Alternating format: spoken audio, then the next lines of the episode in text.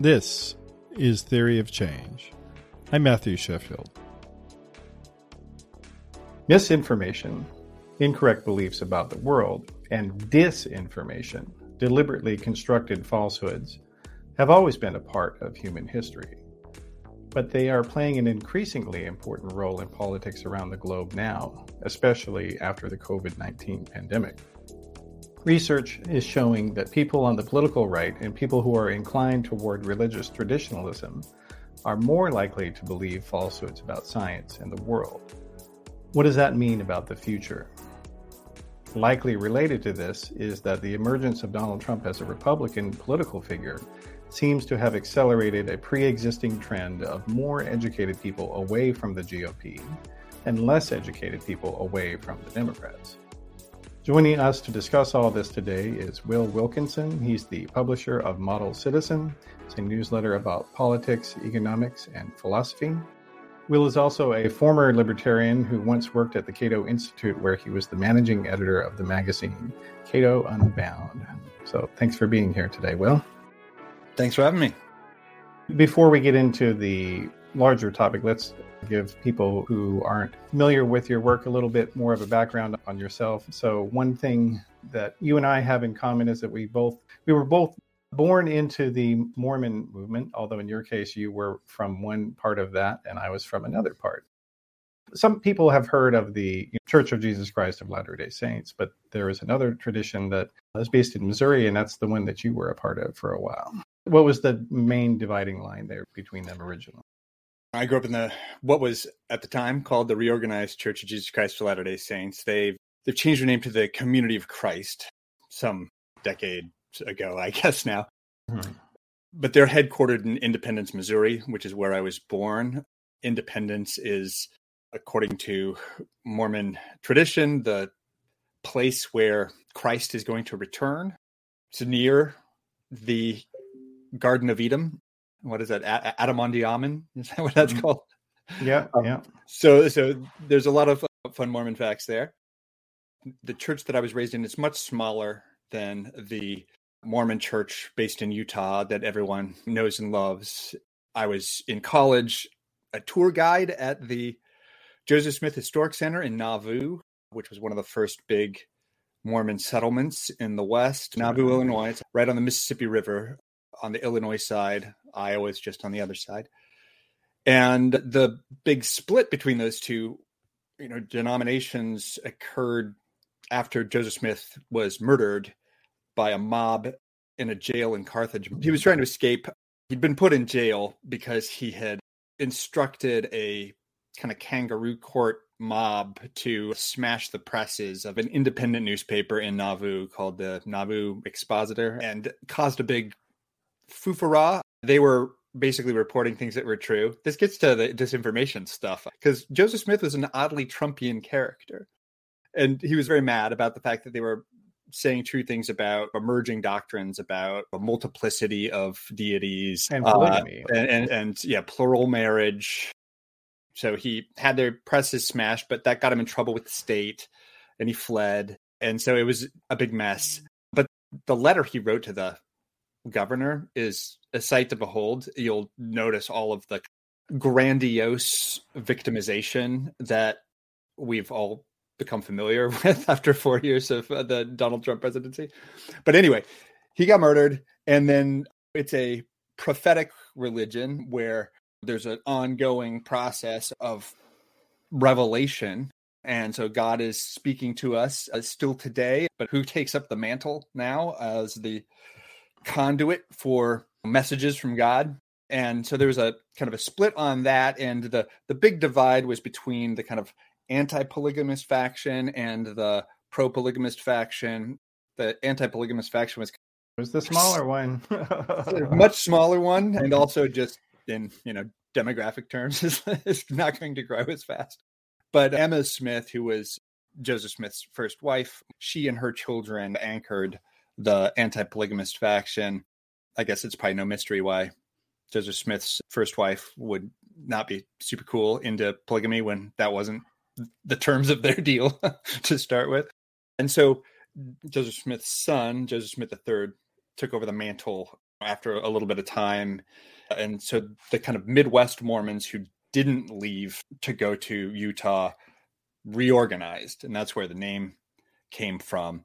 But it was always a much smaller denomination and developed in a different direction because it didn't start with polygamy was out from the beginning. It didn't have the same set of some of the later Joseph Smith's later theological innovations about every male member of the Melchizedek priesthood becoming the sort of god of their own universe that got left out.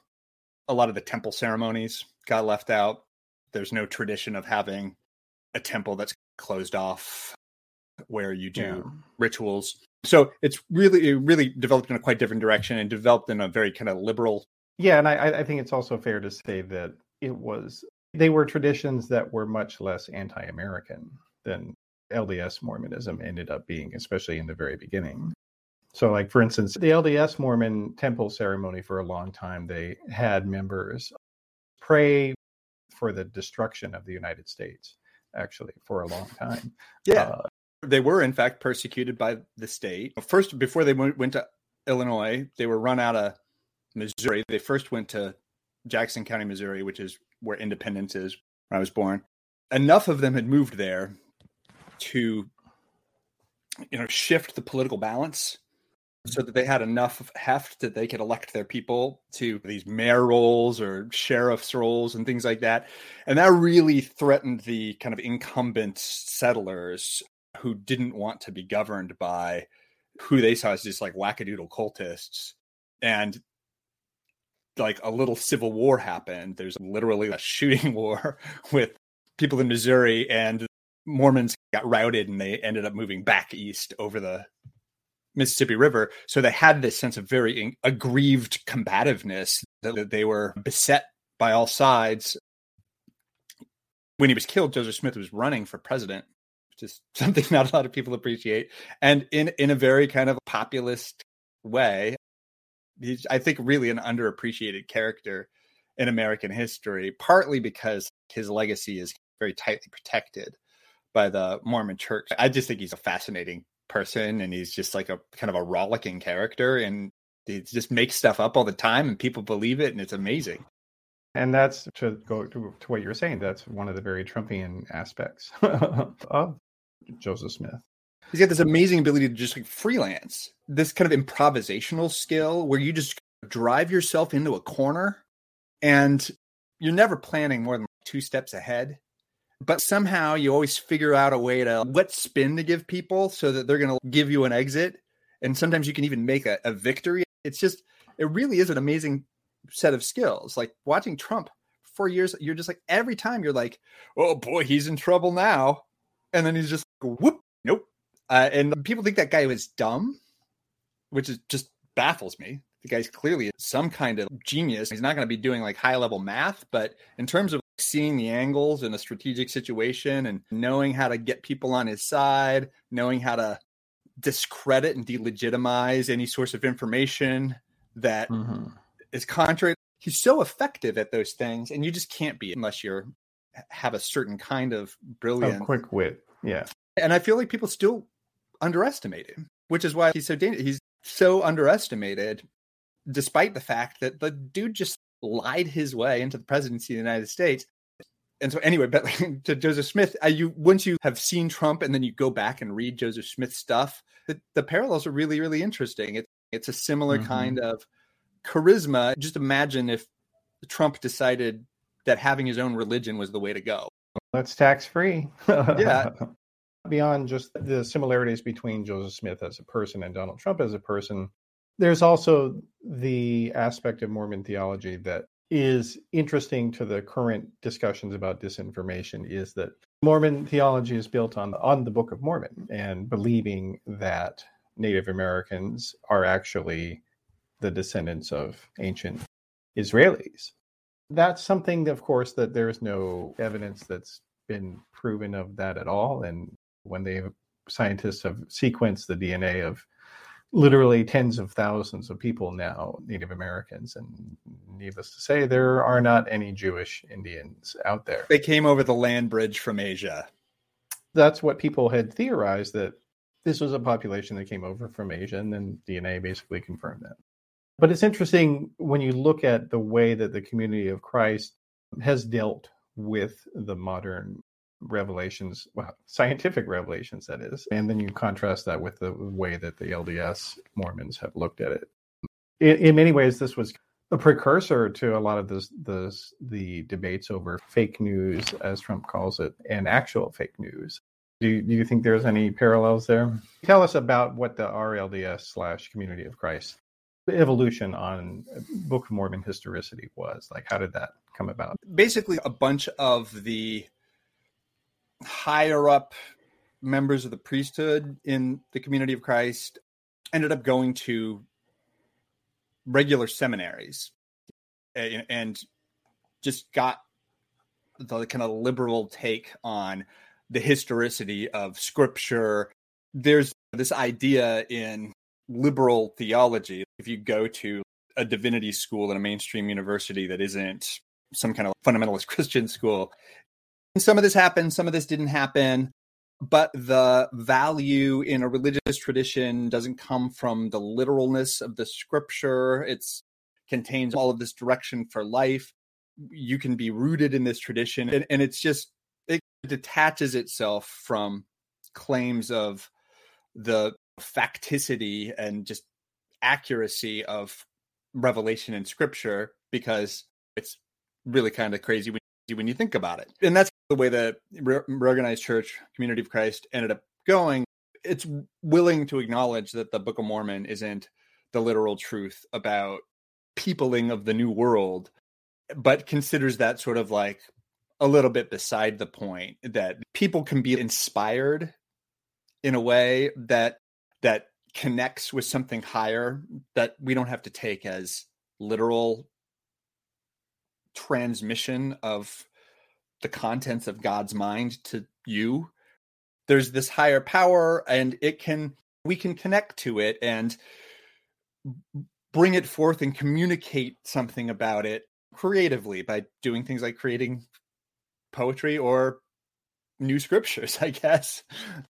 And so it's kind of like a liberal Episcopalian version of Mormonism at this point, where you don't need to believe that the Book of Mormon is literally true to get value from it or to have faith in the lessons of your faith tradition or whatever you want to call it. Mm-hmm.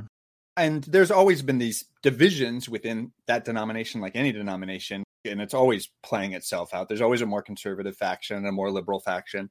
The same is true in the LDS church. There's always liberal reformers, and they're always resisted by kind of conservatives who want to maintain the status quo. And it's just in the case of the RLDS, the kind of liberal reformers kept winning the argument, yeah. the internal politics. So, for instance, like in the mid 80s, was still the RLDS church then. My mother was in the first cohort of women to be brought into the priesthood. And that's something that hasn't happened in the uh, LDS church, even though there's a lot of women who've pushed for it.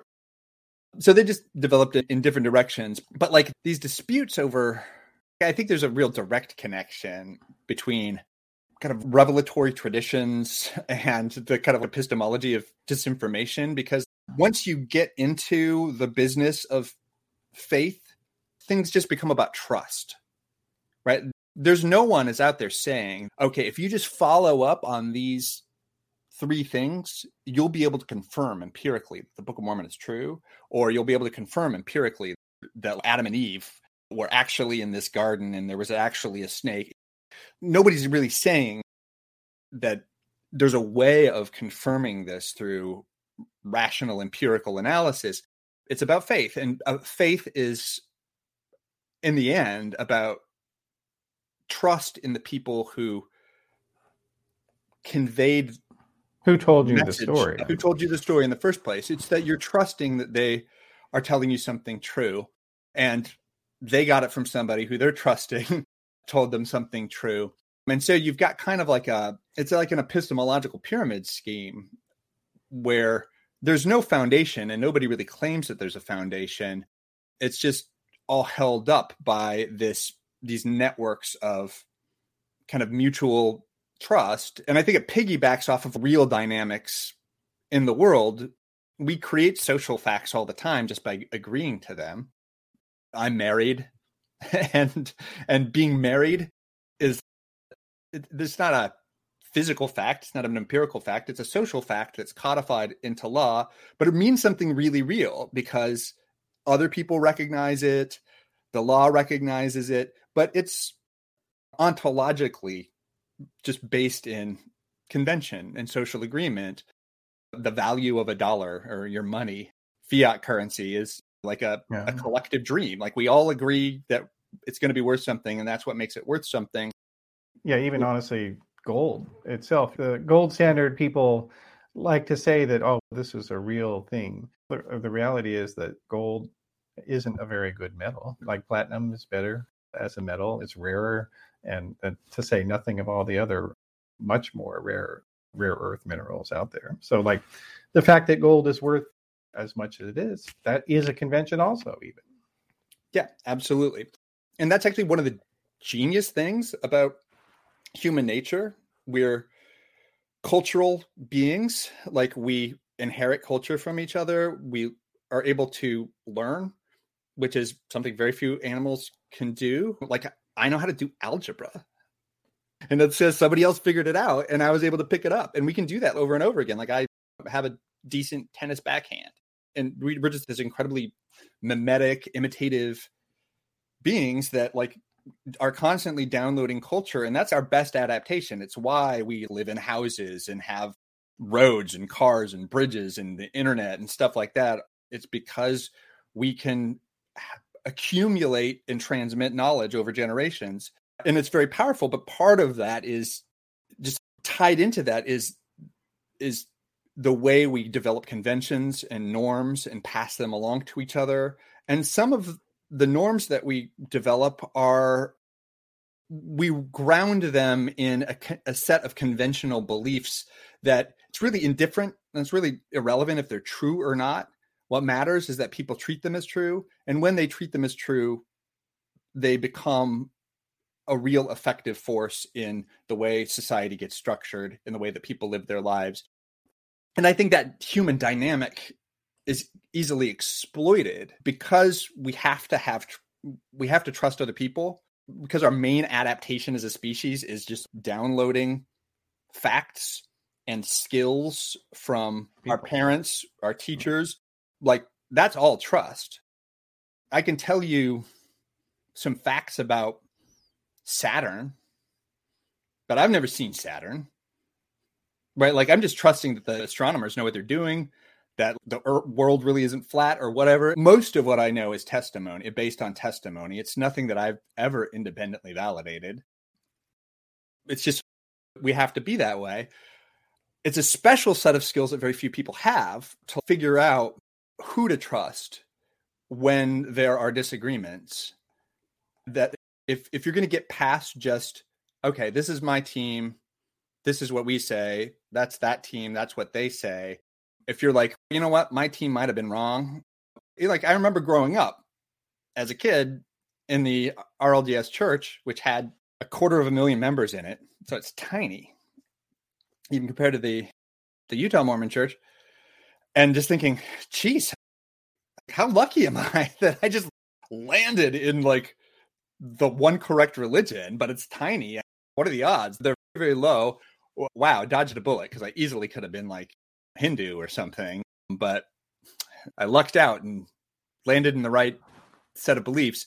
And, you know, you get a little older and you realize, oh, maybe the fact that it is incredibly improbable isn't evidence of my good fortune, um, yeah. But evidence that maybe like I should look into whether because everybody else thinks the same thing. And so once you get past that kind of, I trust what the people who raised me say, then you're in this huge quandary. How do I learn how to figure out who to trust? because you don't really have anything else to go on. You're not going to, on your own steam, figure out the facts about global warming, right? You're just not. You're not going to take the surface temperature of the ocean. Somebody else is going to do it, but you don't know that they're not lying to you, or you don't know that it's like conservatives say that it's a bunch of science that's made up to support a policy position and if you trust the people that say that, it makes sense. That's a good point. And this is a struggle that the American right basically has been in since its very beginning.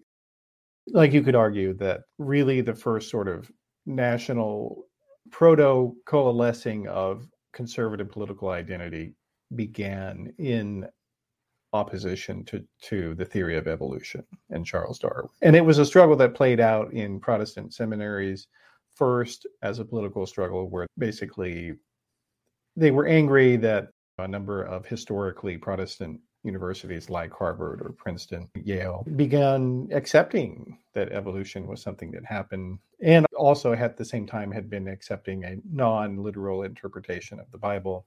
And they saw these two things as being linked. And so there began to be this big fundamentalist organizing in seminaries, and they succeeded in some of them, but they didn't succeed ultimately in the larger scale of things at, at pushing forward a, a literalist biblical interpretation of science, of biology and, and mm-hmm. geology. And it was something that kind of ate at a lot of fundamentalist Christian Americans for a long time. And then you had the emergence of the New Deal, which came shortly after the the Soviet Revolution in Russia, and so a lot of people they saw in their mind this atheist revolution sweeping governance, sweeping religions, just everything coming out there, and that that's sort of the context that American conservatism began in as a protest movement against all these things that they saw. And they saw them as depending on who you were talking to some of them literally saw this as satan's work. Satan was doing this and making all these people work together and that's something that you don't really hear a lot about in the history of the early conservative republican world no, right? that, that that's fascinating like so where when where do you locate the beginning of conservatism in in the sense that there's a line from the conservative movement today, the Republican Party, its origin goes back to like where do you see the critical point? Because the politics of the 1880s or something, there's always like a more liberal and a more conservative faction, but it doesn't seem to be like politics didn't seem to be organized around the same set of terms. I'm myself vague on this. I have some vague idea about politics taking the shape and the basic alignment that it has today like the industrial revolution is a super important thing you start to get like a certain kind of capital labor dynamics that you didn't have before and and that leads to the socialist revolutions of the teens. And at that point i feel like the advent of organized communism the russian revolution this kind of materialist atheistic doctrine that is a real thing in the world and the way that then that gets reacted to in places that don't want to go down that path by softening the socialist doctrine, doing things like the New Deal and things like that, where and, and, and happens in a lot of Western European countries where they're like, we're going to have a revolution unless we start to redistribute some money, make sure that everybody gets a fair deal. In well, and that's what the original conservatives, that's how they saw what they were doing was conservative to construct a welfare state. Yeah to ward off revolution. Yeah. Yeah. I mean, tankies these days will still see the German welfare state, which is one of the first big ones, as fundamentally conservative because it's there to make enough concessions that workers don't revolt. And that kind of tamps down revolutionary energies and keeps the exploitative structure of capitalism in place. Obviously, today's conservatives don't see the Western and Northern European welfare states as fundamentally conservative projects. They see those as soft versions of socialism, which in some sense they are. And they can be both, right? They can be conservative in the sense that they're trying to hold on to an overall capitalist structure without going all the way down the sort of communist road. They're conservative in that sense. And they're soft socialist in the sense that they're adopting enough of the socialist program t- to do that work of maintaining the overall status quo without the kind of revolutionary change and so like for me that's where that's where like I start to see what I recognize as the politics of the 20th and 21st century is the reaction against the rise of communism and the rise of big redistributive welfare states. But well, but I think you're right of the to, to mm-hmm. point something out about the the reaction to more generally to the the naturalizing worldview that starts to enter with Darwin, which is a real you know threat to religion. It's also important to note that in the 1920s, 19 teens, you had, especially in the United States and the United Kingdom, one of the best selling books of that time period in the United States was this novel called Looking Backward by Edward Bellamy, who was a Christian socialist. And it was this huge sensation in the United States. But once the idea of evolution became known in mm. the popular religious mind, that tradition of Christian socialism basically got canceled, got extirpated from America's churches and seminaries to a very large degree. By the more economically conservative Christianity, which basically said eh, you are enabling atheist Darwinism. Karl Marx was an atheist, he hated God, and communism is about destroying God. So basically, once that idea emerged, it was something that took a little bit to coalesce, but that was basically the nucleus of American conservatism right there, which is that not only do we oppose socialism for economic reasons because we have all the money, uh, um, but also because that's an, an, ungodly system. But in that mix, though, there also were these early libertarians who not just were opposed to a lot of the emerging consensus in economics of some of the ideas of John Maynard Keynes and other people like him, but they didn't have data to oppose it. And so they began to attack the idea of being able to understand things about the world that you couldn't do it through experimentation. You couldn't even know it through data. Can you talk about that a little bit?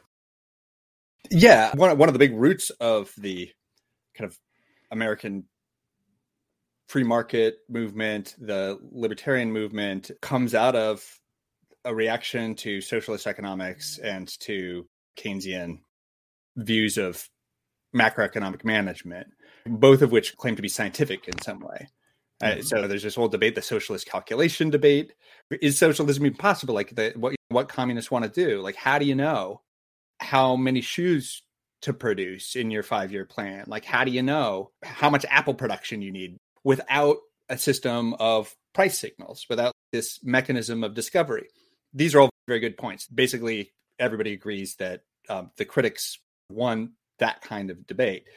But some of the earliest, clearest critic of ideas about socialist calculation that you could centrally plan an economy from the top down was Ludwig von Mises, an Austrian economist who was born in, I guess, what's Ukraine now, developed a very like, kind of powerful theory about the logic of economic action that is more or less a priori that doesn't really require empirical facts. And he called this field praxeology. And he bases this view of the necessity of relatively unregulated capitalist systems from a set of premises that he claims are more or less self-evident. Um, what mises term is apodictic. And this view still persists a lot. Like the kind of ron paul kind of people are Misesians. They think that there's an argument for why capitalism works that doesn't depend on getting your hands dirty looking through empirical data. If you have all of these people who are rationally pursuing their individual ends, gathering the information that they need to satisfy their needs, and they're in a system where they can freely exchange, where the prices of goods can reflect the supply and demand in the system, then it's going to like necessarily turn out that supply and demand are going to match in the right sort of way. Everything that people need provided is going to get provided in the most efficient terms that are physically feasible. And a lot of subsequent economic thinking was about how that kind of thing breaks down in conditions of too much market concentration or asymmetric information where some people know I can sell you something that's busted if you don't know. You can get bubbles and economic systems can kind of collapse in on themselves. There's a whole list of things that contemporary economics is built on. And the thing is, like, it's built on the experience of these crises, right? Like, a lot of modern economics is based on the experience of the Great Depression. What happened? How did everything just collapse? Why was certain kinds of stimulative economic policy, all this redistribution, all these public works programs, all this kind of monetary and fiscal stimulus, why did that actually kind of seem to work to bail out the system? That's what a lot of modern economics is about. But that the kind of Misesian Austrian tradition is like that stuff is all irrelevant. And they always lean on just really strong counterfactual reasoning. The world is complex. And so you can always say that if the state hadn't done this or intervened in this way, things would have worked out. You can always say that, right? You can always say the system is in principle efficient. It's just like the state interventions are preventing the market from equilibrating. It's preventing people from spotting entrepreneurial opportunities. Yeah. There's a lot of reasons that you can cite for why the market seemed like it didn't work in the way that your ideology says that it works. And so, in that sense, it's unfalsifiable. It becomes this self-insulating set of but, dogmas. And yeah, and it's very convenient because basically they never have to provide any, you know, evidence that their ideas work. It ended up as an economic version of anti-epistemology in the same way that the fundamentalist Christians were saying, well, we can't prove that the Bible isn't literally true. We can't prove that, uh, but we know that it's true. And then the question was always, how do you know that? I feel that it is. And that's basically ultimately the same argument of Misesian economics in a lot of ways. And just as it began eventually allying with and coalescing with the supply side theory, it also actually began merging with the fundamentalist Christian theology and anti epistemology. So, like you do have now, a lot of the most prominent Mises exponents are also fundamentalist Christians. This guy named Gary North is very big in ultra libertarian circles, and this guy's a straight up earth creationist, and he writes about both things all the time. One thing I, I want I want to say, like Ludwig von Mises is a great he is a great thinker and a great liberal thinker.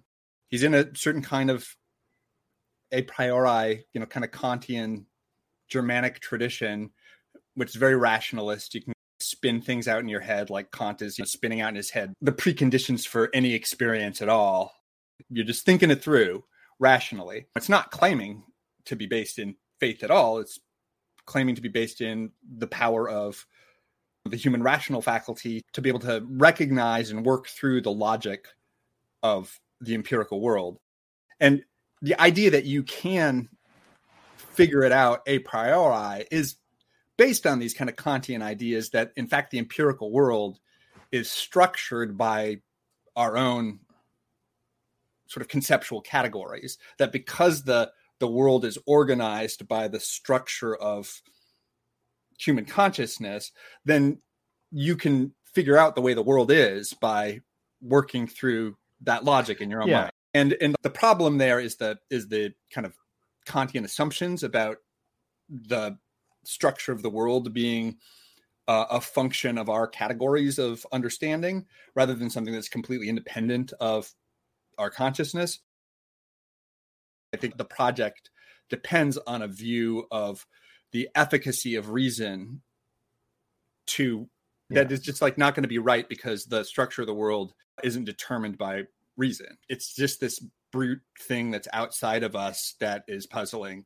And we have some faculties that we can use to try to figure it out, but they're all fallible. And the only thing that's math is math. And so you can't treat anything that's has to do with the way things actually work in the empirical world like you treat math because it's weirder than math. Math can help you understand it, but you're not going to be able to understand human exchange and the emergence of giant economies by thinking it through from first principles in the way that you do a logical proof. It, it's just not going to work. And, and so, like in that sense, it's really a rationalist tradition that's super different from the kind of fundamentally religious epistemology. I, I, I think you're right that it, they end up intersecting because it's two different reasons for minimizing the importance of empirical observation. Yeah. If you're already committed to that because you're a devout, faithful religious believer who thinks that evolution can't possibly be true because the Bible said that we were created in six days and or whatever. the Tower of Babel story was real. Yeah, uh, yeah. So if you're already committed to the idea that the results of empirical scientific inquiry have to be wrong because they conflict with the thing you already believe on faith, then you're going to find some other system that says that empirical inquiry is irrelevant, attractive. And you might even like the idea that it seems super rational because that can make you feel like these sciencey people are always claiming that I'm not rational because uh, I just believe this stuff on faith. But no, I'm super rational because I love working things out from first principles in a deductively valid way. That's what rationality is. They kind of can be mutually supporting, even though at, at a philosophical level, their uh-huh. intention. It's just funny, just as an empirical observation, how few people arrive at a religious conviction through independent intellectual inquiry. If you're religious, the odds are overwhelming that your religion is something that you inherited from your parents or is something that you came to believe because you became embedded in social networks with other people who believe that. And that's the main reason people convert is just you're not Mormon, you're isolated and lonely and some Mormon missionaries come to your house and they convince you to come to the come to the ward for a service and you have all these welcoming people and uh, you're like oh there's this community that's ready made here for me. They actually want to help me get a job. They and like me. yeah they like me. They're so nice. And you start coming and these people become your friends and then you're like i think there's a lot to what everybody here thinks. And that's why people convert. They just get drawn into a new social network. And so either it's just like something you got from your parents or you became embedded in a new social network and you don't see it. You don't see it. Somebody's just, I want to have the correct religion. And so I'm going to do this like exhaustive survey of the religions of the world and see which seems most credible Logical. according to independent intellectual standards. I'm sure there are a handful of people who think that they've gone through that process, but even people who kind of act like they're going through that process, they don't end up with something that just puts them at complete odds with the communities in which they're embedded. Yeah, like doesn't happen. Um, now, in your own case, though, another thing you and I have in common is that we both started off in various versions of Mormonism and also on the political right. And we both eventually moved away from that for various reasons. Talk about your own process and how did that happen for you? The but, quick answer is I was a tour guide at the Joseph Smith Historic Center, giving tours of Joseph Smith's house in Nauvoo. And I was told in advance that I was going to have to just sit in this visitor center a long time waiting for people to come for tours. You know, it's mostly Mormons from the West coming to on these little pilgrimages to see Nauvoo. And so I just brought the biggest book that I had in my house, which was Atlas Shrugged by Ayn Rand. And I sat there in the visitor center and read uh, Atlas Shrugged. And by the end of it, I was like, I don't believe in God. Uh, so it's ironic that I got to my atheism because I had to read during the day during my religious job. But like, that's also what got me um, involved in kind of libertarian politics. In some sense, I was already on the right in the sense that my parents were vaguely conservative, not like super active, but yeah, my, my dad was the police chief of my hometown, kind of conservative ish job. He was of like an older generation where you fastidiously don't talk about politics if you are in a public position of trust because you want everybody to see you as working for them and so you don't want to politicize it. He like wouldn't even talk about politics at the kitchen table. It was like a real principled stand about this is like not something i'm involved in. I think he's had conservative instincts and then my mom was more political and she used to get phyllis schlafly's newsletter and would be involved in Republican politics around the edges, but it wasn't a big thing in our lives. And then I had my best friend in junior high and high school was evangelical, and his stepdad was running the local campaign for Pat Robertson in 1988, and I canvassed for Pat Robertson. like, and this was before I was reading Atlas Shrugged. So, like, in some sense, I was already kind of on the right. I always thought Pat Robertson was nutty, uh, even when I was like 15 or whenever it was. My instincts at the time were like Jack Kemp conservative. So I liked markets, but whatever the proto version of compassionate conservatism, I became a hardcore libertarian ideologue after reading Ayn Rand and getting super into it. And it relates to what we are talking about. So Ayn Rand is a lot like Ludwig von Mises. He's a big influence on her. And she has a kind of a priori theory of morality, the defense of capitalism, but it's not just a practical theory like von Mises, where he's here's why this is all going to work. It's like a, a moral theory of why capitalism is the best, but it's spun out of first principles in a similar way. But it's even less plausible when you start to get into moral questions.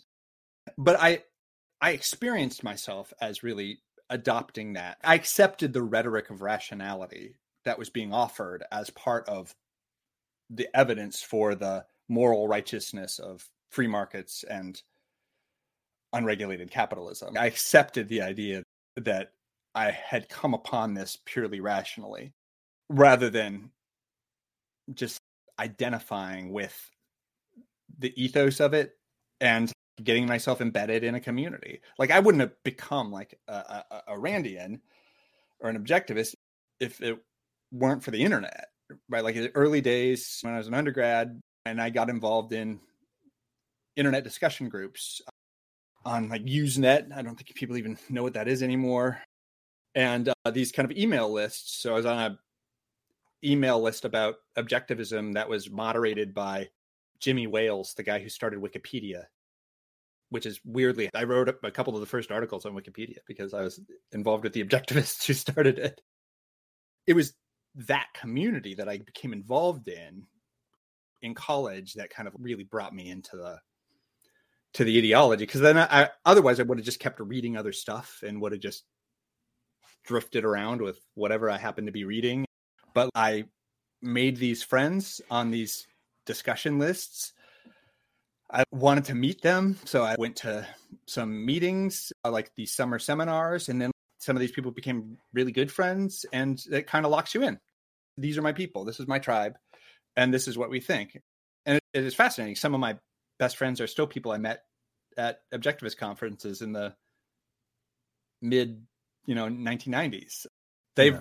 moved on as well, but like we were all coming from a similar place. We all had a kind of similar sensibility. I've got a good friend here in LA who uh, is an actor who I met at objectivist camp and got a good friend who's, you know, s- several good friends who are philosophy professors who I met at objectivist camp and I love them to this day, and they're great people. Um, Are they still but, into know, it? no, I like like like they are. They're all. Some of them are more libertarian than others. Like one of the guys I met at one of those camps is Matt Zwolinski, who's a professor at the University of San Diego. And he and I went through a very similar trajectory. He started this blog that was very influential for a few years, Bleeding Heart Libertarians. And he started out a hardcore objectivist and then just transitioned to the more general libertarian community. Especially this is something that happens if you go to grad school in philosophy, like he did and I did, that you start getting good arguments against what you've been yeah, thinking. well, you start learning that what you had been told was objective. yeah, really isn't. Yeah, um, you start to see other people who are as smart as you and as good at thinking, mm-hmm. giving you mm-hmm. really compelling objections. So you're spinning your wheels trying to figure out how to defend your beliefs, how to debunk the claims that they're making. And usually, the only way you can do it, the only way you can manage it is by conceding something so that you can put yourself in a stronger position. So you can save most of your position by giving up this little thing. But then it's an iterative process and you do it over and over again. And after a while, you've given up actually quite a lot of territory to save your view. And then your view is like actually something that's different than what it is you started from. I think Matt and I went through the same process. We ended up a kind of like libertarian. You have libertarian instincts about the virtues of markets, the virtues of free exchange, price systems, you know, like the way that they drive innovation and discovery, committed as I still am today about why economic growth is such a huge humanitarian good, how it leaves people a lot better off. But okay, so everything I used to think about redistribution is a little dicey. And so Matt is like one of the best academic exponents of a universal basic income, which he argues for on Hayekian grounds. So he still has these libertarian influences, but they're being deployed to make a different argument. And that effectively shifts you out of the organized political and social movement because you become a certain kind of heretic. And it's like you can keep a foot in depending on how much you're willing to just and, and people do partly because it's your community, it's your people. And, and moving out of these communities is never easy. It's isolating and alienating. And a lot of times you feel really wary of even if your mind has changed about what you think. I think a lot of times we carry with us some vestigial I don't know, animosity is the right word, but some sense of dislike for the groups of people who were well that's tribalism yeah basically. yeah you don't get rid of the tribalism so you can convince yourself okay my views about redistribution are wrong. But you spent so many years ragging on liberal democrats or something like that you kind of feel awkward and hypocritical just deciding to be hang out with a bunch of liberal like these are my people now. A lot of the things that you thought about them weren't totally wrong either so you feel like you're selling out if you suppress the critical things you think about that group of people that you still think are true. You feel like you're going to have to put that behind you to really fit in. And you still want to feel like you've got some integrity and that you're not going to just sell out your beliefs just to fit in with another group of people. And so I think like that kind of process can leave you stranded in a kind of like social limbo where you've thought your way out of one community, but you haven't reconciled yourself with the implications of that enough to feel comfortable joining a community that you'd previously seen as a bad influence on the world. Yeah. Now, what about in regards to, besides, let's say, incorrect understanding of facts, there's also in libertarianism and far right conservatism this sort of anti democratic viewpoint that's pretty heavily embedded, especially at the higher echelons. That was something that you came into contact yourself when you were the editor of, of Cato Unbound. So Peter Thiel, the libertarian billionaire, he published an essay and you were the editor of it, in which one of the things he said was that I am afraid of the future of the free market because women have the right to vote. That was a bad thing from the market standpoint. And then also, I'm worried that long term democracy and the free market can't coexist. Is that a fair summary of his statement? Would you say? Yeah, totally. Yeah. what did you think when he when you saw that originally? I'm sure you think differently now, but like, what uh, yeah, when I commissioned this from him and I edited it, this was like in 2009. He was much less famous then because he was less rich. Yeah, when I got this essay and it had the thing about like how the women's suffrage was was like a big mistake, I disagreed with that strongly at the time, but my reaction was like, "Oh, this is going to get clicks," and it did. I was right about that, but mostly I was excited about the fact that it was Cato Unbound is a debate forum, and so when you're running a debate forum, when somebody says something that other people are going to jump on, it's just good news.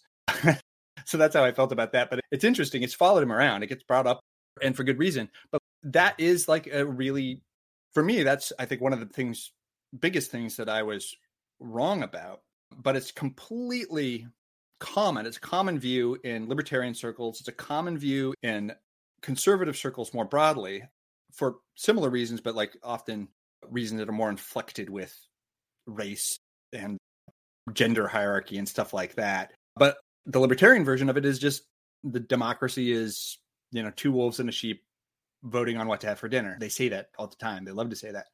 And the idea is that if you just if the way you run a society is just everybody gets to vote on what happens, then you're going to have majorities who are just going to vote themselves goodies out of the pockets of the productive, innovative Promethean creators. Yeah, and it's not a Trumpian perspective at all. I, I think uh, some progressives who came into politics recently have all these ideas that Donald Trump personally corrupted a lot of people on the right, but these are views that have been out there for a long time. I mean, Mitt Romney's 2012 presidential campaign, Paul Ryan was out there regularly talking about makers versus takers. Paul Ryan was a, a hardcore Ayn Rand. Yeah, a, yeah, he got it from Ayn Rand.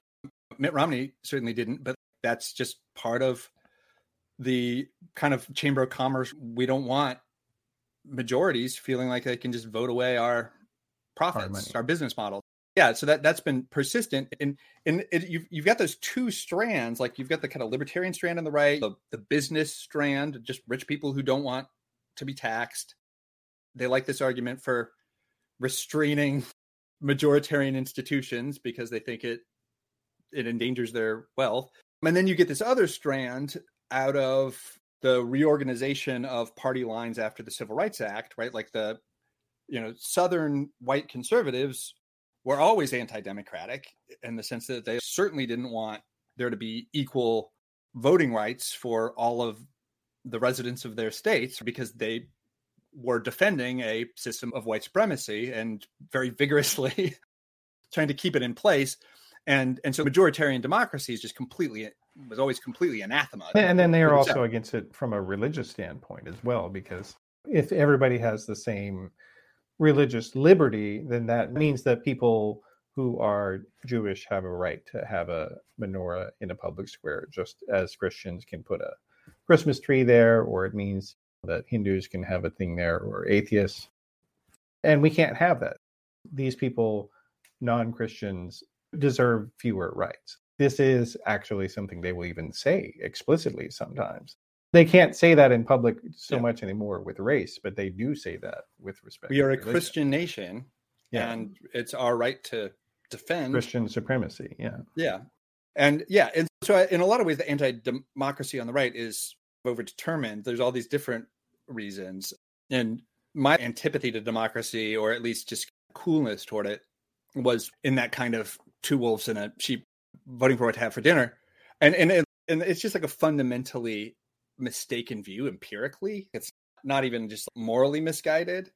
It's that like you can talk about people have rights.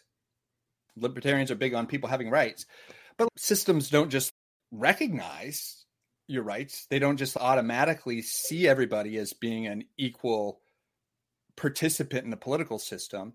And the way people get their rights recognized and protected historically has been through the expansion of democratic participation. And so just the story of freedom is largely a story of the next group that's been marginalized campaigning and making enough trouble that sooner or later they're brought into the political system so that they stop making so much noise and creating so many problems. And once they're brought into the system, they use the system to get their rights recognized and protected. And that happens in waves and waves. And it happens especially when you're in a system where markets are effective and you're getting a high level of economic growth because you might have an elite that dominates, but if the economy is productive, you're getting a lot of growth, some of it trickles down, in fact. And then the next group down that's not adequately represented, once they have more resources, that gives them more heft in the system they deploy it and basically say, nice system you have here, feudal lords. Would be terrible if something happened to it. And then the feudal lords are like, okay, you can be in parliament or whatever. And and then that's actually good for the system because protecting those people's rights and acknowledging them and protecting them releases a lot of their productive and innovative energies. That makes the system grow more. The next group down in the hierarchy gets a little more power and heft, and they ask for the same thing and you get this kind of cascading effect of democratization through growth. And so it's just it's backwards to actually think that democracy is a threat to this stuff because growth kind of creates historically has helped create democratization. And democratization protects growth by releasing all these productive energies. And that's where I am now. Like I think it's just like absolutely egregious that people are still trying to stop people from fully participating in the system because I really think that they're just shooting themselves in the foot. Republicans have gone through all of these measures in all these Republican majority states to make it harder for Democrats, especially in states where there's a high African American population, to keep them from fully participating. But that's where most of our unreleased potential is. I don't know, this is a tangent. I just watched that movie King Richard um, about Richard Williams, Venus and Serena Williams' dad, who coached them to be tennis pros from when they were little girls. And that movie was just making me think here's this one kind of insane person who was maniacally driven to juice every bit of potential out of his daughters and like succeeded their level of success like they're the best tennis players who've ever lived but they're from compton you're just like how much other incredible potential is there that's just been completely stifled by the fact that the schools are shitty and they can't vote themselves better funding for the schools because the Republicans in their state are just keeping them from getting representation in the state house. And so you have this process where the side that's actually is stifling innovation and growth is the side that's trying to prevent people from participating fully because if they could participate fully they would use the system to make sure that they had adequate opportunity and that would be good for everybody I, I think that's true and one thing that i've noticed is that you and i have known each other for what I guess probably about 20 years roughly on and off, right? Yeah.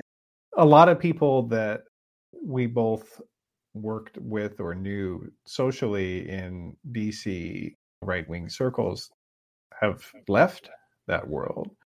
And it's something that, you know, I'll, I'll, probably have to write something about it, but there's just this real massive brain drain among conservatives. And it, it, was taking place before Trump, but definitely got accelerated after him. Would you agree with that? Yeah, for sure. You've written a lot about the kind of Republican Party, the conservative movement has really been more and more taken over by this kind of Christian nationalist faction. Crazy. uh, but they're they're dogmatic and they don't care about the facts. They're actively hostile to anything that just doesn't align with their dogma.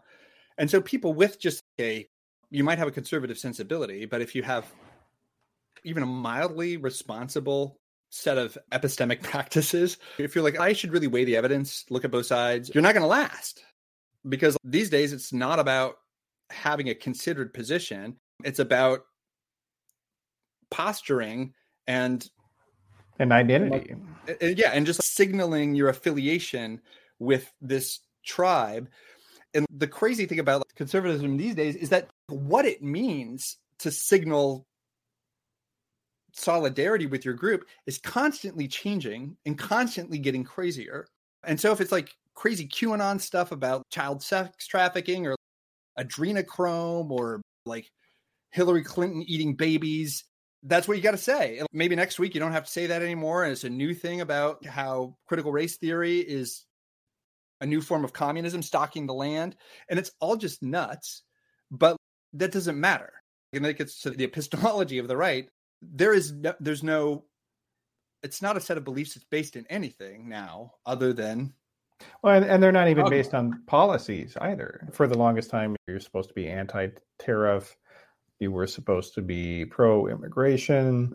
You were supposed to believe in creative destruction economically and tell people to just move away if they had it if their neighborhood was bad they should just leave and these things have all be a big china booster manufacturing and outsourcing. These are all things that you were supposed to believe as a loyal republican or libertarian.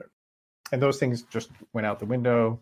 And it's every couple of months something that they had considered a core principle just gets thrown out. So i see that and a lot of people that that we both know have moved away from that but at the same time there do seem to be people out there like chris christie or mike pence or some of these other people who who are basically trying to say i think that this thing can be saved i'm not anti-trump i just don't like some of the things he does sometimes But there's no audience for that. I don't think they realize that.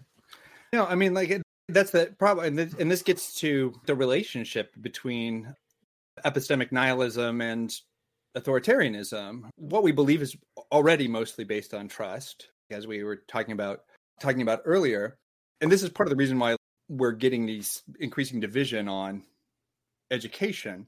But it's not all on trust, right? Like part of the system of education that we have is teaching people how to think critically, like what the scientific method is, like how you actually can successfully establish facts about the world, or at least figure out what the most probable state of the world is. You don't have to be certain about things, but what's probably true, right? And so we learn some sciences, we learn statistics, we learn probability theory, we learn how to detect, how to recognize when somebody's doing it right and so that you can see that the kind of person that you should trust because they're using the methods that you would use if you were sincerely trying to get at the truth about reality and that's what you learn when you go to college. People learn it better or worse but part of going to college is also part of just becoming enculturated to an ethos that respects this kind of set of practices around figuring out what to believe. Well, that um, believes that knowledge is possible, basically. Yeah, and and that there's a way to there's a way to get it, especially if you go to grad school in anything.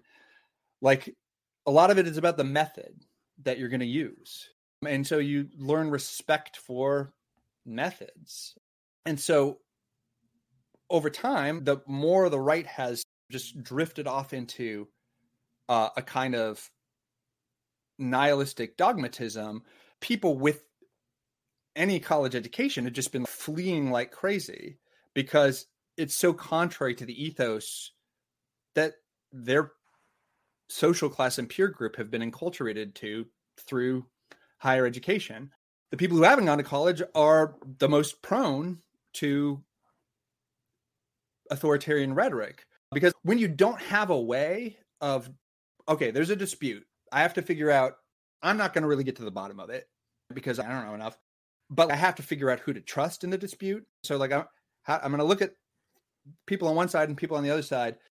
And how, how do I know to tr- who to trust? And it's easy for me as like an overeducated person with more than one graduate degree to have a sense of what kind of people are just freelancing and bullshitting and what kind of people who are actually like if it's COVID stuff, I know what it looks like when somebody does good empirical statistical analysis of the success of a vaccine or something like that. I, I can't do the math myself, but I know what it looks like, and, I know, know, what knowledge looks like. That's really yeah. what it is. And and so if I see, so if I see, I saw in the morning the dean of the Brown School of Public Health, Ashish Jha, who I worked with on some COVID policy stuff when I was in Niskanen, I know that that guy knows what he's talking about. I trust that the dean of the Brown University School of Public Health knows how to think about public health and epidemiology in the right kind of way. But it's because I was trained in the institutions that he's a part of. People who don't, as far as they're concerned, what he's saying, it might as well be just an argument from authority, right? Like they don't have any way of recognizing that his method of investigation or discourse is any more valid than anybody else's. So if you have somebody else on the other side just claiming authority and possessing a kind of assured charisma that projects confidence and authority, they're able to use that charismatic authority to undermine the legitimacy of the people who are doing it right, fake news, whatever, then you can just get people to believe you whatever you say because once you've got them in once you've roped them into your net and they trust you enough to acknowledge and basically cede certain if they cede epistemic authority to you at all then you can use that as a wedge to cut them off from people who ought to have epistemic authority. That, and that's what's happened. So trump has so good at the charismatic authority game and he's brought so many people in and then he's used their deference to his judgment to cut them off from all the mainstream media sources, to cut them off from any scientific inquiry that is inconvenient for him politically or personally, from any legal inquiry that's inconvenient for him. Yeah. Right. Like, and so he's effectively built a bubble that he's trapped almost half the population in. And, there, and there's and, and and once you're in that bubble, and I've seen this in these accounts of my sister got into QAnon and won't talk to me anymore because I vote for Joe Biden, who she thinks is a child rapist. And and how do I get her out of there? You just can't in an easy way because what can you say? If she's decided that you're on the side of the child rapists, that anything that you can show her from the newspaper is fake, that anything that science says is fake, right? The only people she's going to believe are people on her QAnon message board and Donald Trump, then like there's no way in. And and I think part of the problem that like Chris Christie's are running into is that is that because now all that whole group of people, their set of beliefs is fixed by nothing but charismatic authority that either you are aligned with that authority or you're not. And that's the only question. And that's, I think, one of the main reasons why a lot of people were hoping that Republicans, after losing their Senate majority and losing the White House, that they would start coming to their senses. But so many people are so trapped, like that, that people are in a position where they don't know how to operate unless it's inside the scope of what Trump agrees with or doesn't agree with, mm-hmm. because they have no but, way to navigate the world outside of the judgments of that authority that they've ceded their belief formation to. Now, but how many people do you think, though, in the Democratic elites or their big donors, progressive media personalities, I don't think that they understand that this is a epistemic problem here. They seem to think of it mostly as just a partisan thing. In other words, I don't see a lot of concern about basically effectively our society has allowed the construction of a parallel anti epistemology. And the people who have been so busy building the ivory tower, if you will, they had no idea, they weren't paying attention to what was happening outside their activities.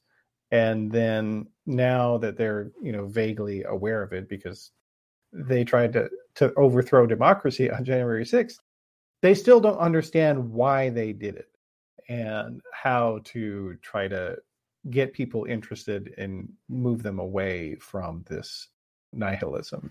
I don't think they get it. Do you? I think it's a, I think it's a mixed bag.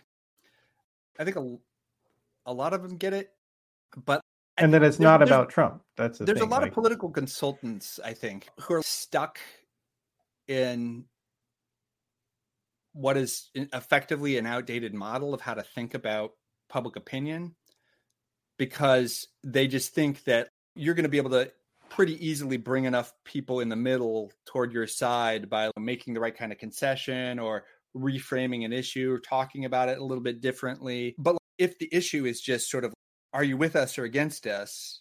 Are you one of the liars or one of the truth tellers? Right? You can't be a liar who's suddenly more attractive. And and the, and there's there's this assumption that it's just going to work as it normally works and I just don't think that's true. I think so, I think there are a lot of Democrat elites who do get that that it is this kind of epistemological problem that you have this very large set of people who have between Trump himself and all the auxiliary institutions like Fox News and OAN and Newsmax and the Federalist and whatever who are feeding this who are consolidating this kind of fever dream right wing dogma, I think people see that it's kind of hard to penetrate that. But I think people are just kind of buzz like I am. Like I'm just kind of baffled. What do you do about it? It's it's because it is just so hard to get a wedge in. Like I think it's easy to to oversell how many people on the right are deep into any of this because most people don't pay that much attention to politics. And so there are a lot of people on the right who are not so informed, are kind of in the middle. They are persuadable. And and I do think there's a, a fair number of people who are just dispositionally conservative and they worry about critical race theory in the schools or whatever, like it's become an issue. It must be valid because it's come up. But if you could actually get through to them to tell to communicate clearly what's going on, they'd be like, "Oh, I don't want anything to do with that." But part of the problem is, is it's still just hard to communicate to those people. But I do think I do think there's a fair number of people that are reachable, which is how Democrats won the last time around. But it's just a really hard it's it's a really hard problem. Like you need this kind of deprogramming. And like I actually kind of think that the problem isn't really going to get solved until Trump goes away and that that leads to just the fragmentation of authority. It's like when Joseph Smith gets murdered, when you have when your whole belief system is based in charismatic authority and that guy goes away, a bunch of people are going to try to claim it and it's not going to it's unlikely that somebody concedes in consolidating the same allegiance that Trump had. If Trump ends up in prison or ends up having a coronary and dropping off the face of the earth, I think things could improve pretty rapidly. But as long as he's in there trying to maintain his grip, I think it's going to, he's succeeding. He's not on Twitter, he's not on Facebook, he's kind of in the background, but you're still fucked if you're not on his side in a Republican tri- primary. So we have seen also that besides the fact that a bunch of people who were on the political right have migrated away from it, there have been a smaller number of people who were at least, let's say, identified on the left.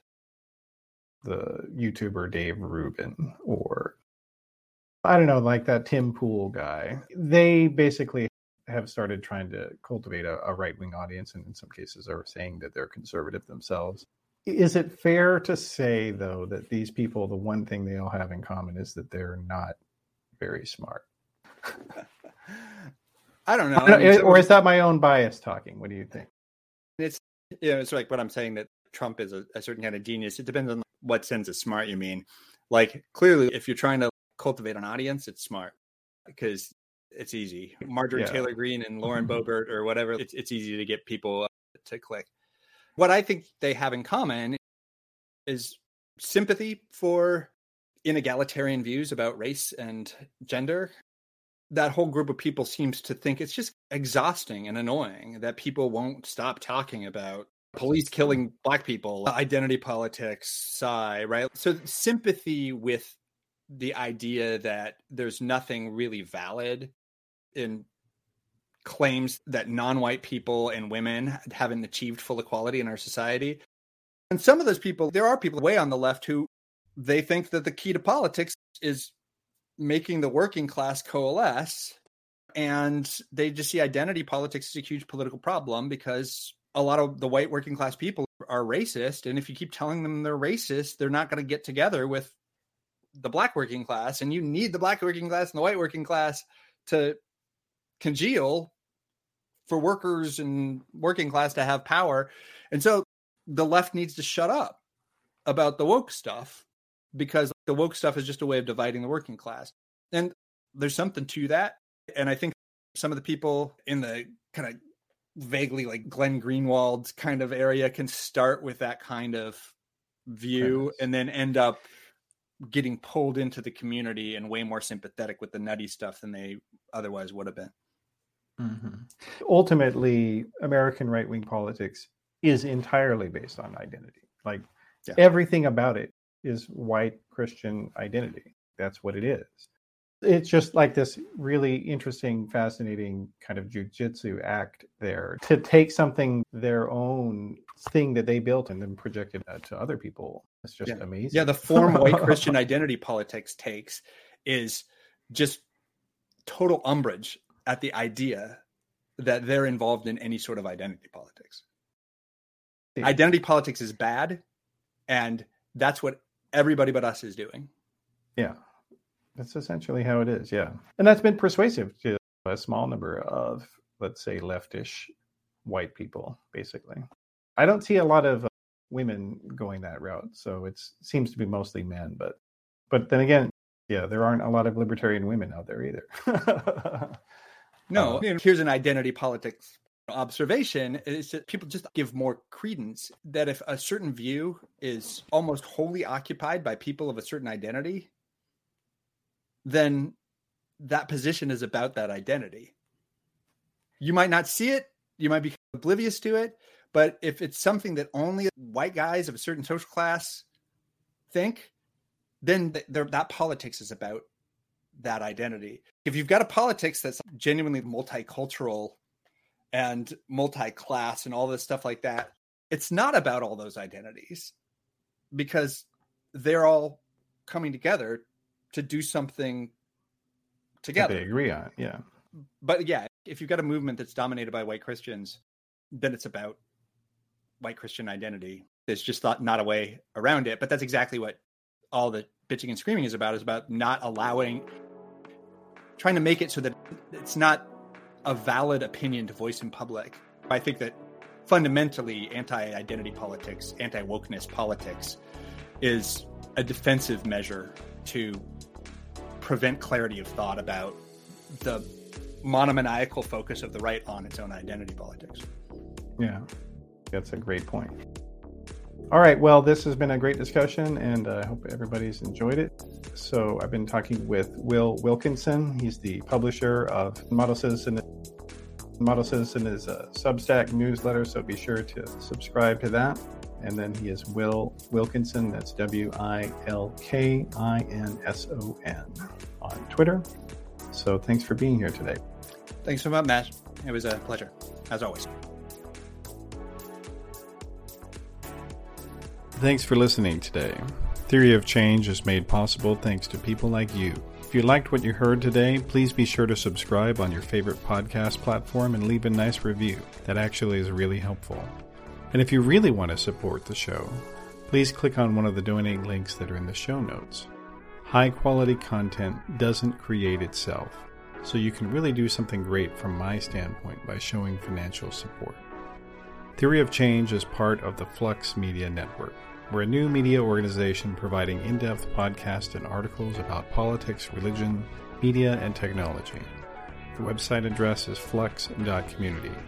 And if you'd like to visit the Theory of Change section, just go to theoryofchange.show and you'll go right to the episode archives. I'm Matthew Sheffield. Let's do this again.